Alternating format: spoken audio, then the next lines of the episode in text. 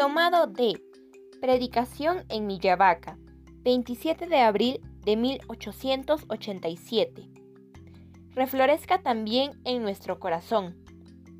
En el mes de mayo, toda la naturaleza está de fiesta y todo germina. También nosotros debemos hacer germinar en el jardín de nuestro corazón todas las flores de la virtud. Es precisamente por esto que la Iglesia ha dedicado este bello mes a María. Desde niños, aún antes de conocer el misterio de la Eucaristía, fuimos instruidos en la devoción a María. Afortunados somos de haber tenido tan buena educación. Cuántos miles de saludos, Ave María, pero cuán pocos bien dicho. Es esencial que la oración de los labios esté acompañada por el afecto del corazón.